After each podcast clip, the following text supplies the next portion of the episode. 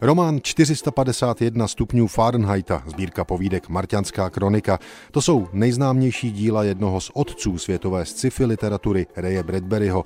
Narodil se 22. srpna 1920 ve Spojených státech ve městě Waukegan ve státě Illinois. Od mládí hodně četl a psal, volný čas trávil ve veřejné knihovně.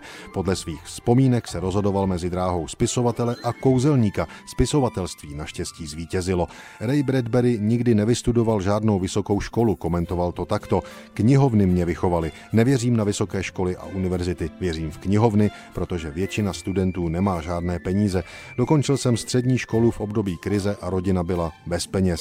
Nemohl jsem jít na univerzitu, chodil jsem proto do knihovny tři dny v týdnu po dobu deseti let.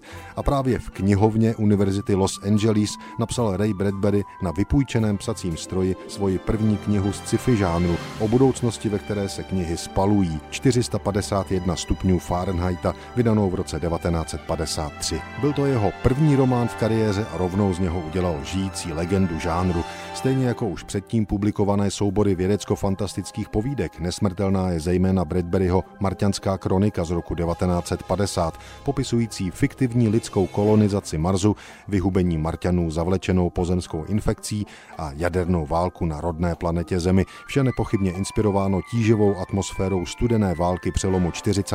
a 50. let a jaderného nebezpečí.